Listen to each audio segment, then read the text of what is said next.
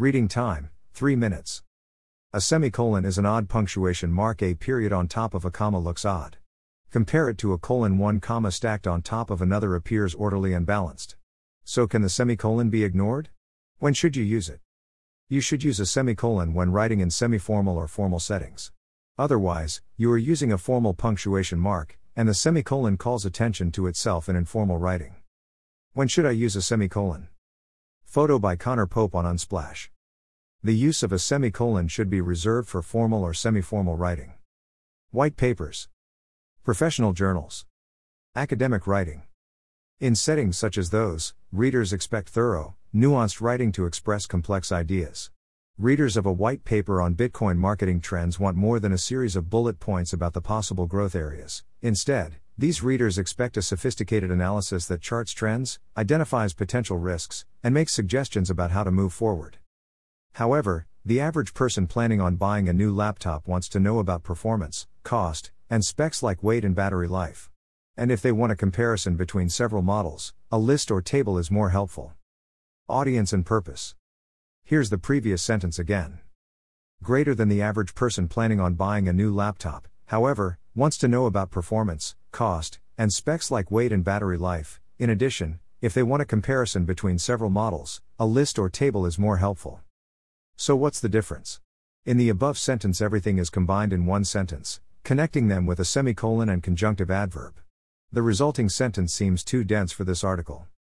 And it doesn't have the informative but not formal tone for an informative article.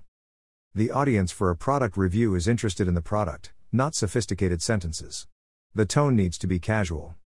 Semicolon rules.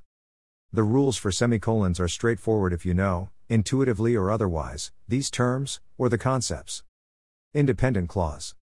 Conjunctive adverbs. Items of a series. Let's go through each one.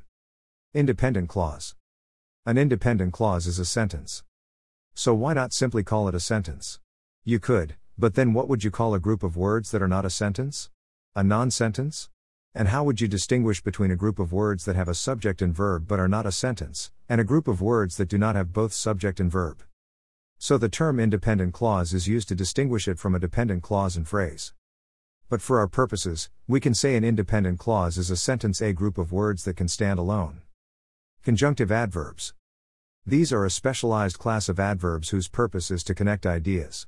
However, like many words or phrases, they can take on several roles. For example, a conjunctive adverb can serve as a transition, as for example just did. A conjunctive adverb can allow us to connect two independent clauses together. For example, in this sentence, the conjunctive adverb, for example, is both a transition and conjunction. And then a conjunctive adverb can, for example, change the rhythm of a sentence. Items of a series. When you connect three or more similar ideas, you have what is known as items of a series. Most of us remember this rule from school. For the class party, we want cookies, soda, and ice cream. When to use semicolons. The two primary rules for semicolons greater than use a semicolon to join two independent clauses, sentences. The sentences can be joined without a conjunction, this is an example. You can also connect them with a conjunctive adverb, therefore, I am linking these two sentences with a conjunctive adverb. Greater than use a semicolon to separate items of a series when the items have commas in them. For the class party, we want cookies, cake, and pizza, soda, juice, and chocolate milk, and ice cream. Sounds like a tasty class party. Recess anyone? Digging deeper the history of semicolons. There is enough history to this punctuation mark that Cecilia Watson penned a delightful book, Semicolon. It traces the punctuation mark's usage to 1494, an attempt by the publisher of De Aetna to invent a mark that would create a longer pause than a comma but not as long as a colon. If you are exploring this fascinating punctuation mark further, start with her article in Publishers Weekly. The post What is a conjunctive adverb explores a class of adverbs that has many uses. You can also read a post that details how semicolon rules have changed. And if you haven't heard about semicolons tattoos, check them out. By the way, if you're wondering if starting a sentence with and is legit, I answer that in this post. Bottom line when to use a semicolon. You can use semicolons in formal and semi-formal writing. But in informal writing use them sparingly. Leave questions or comments below.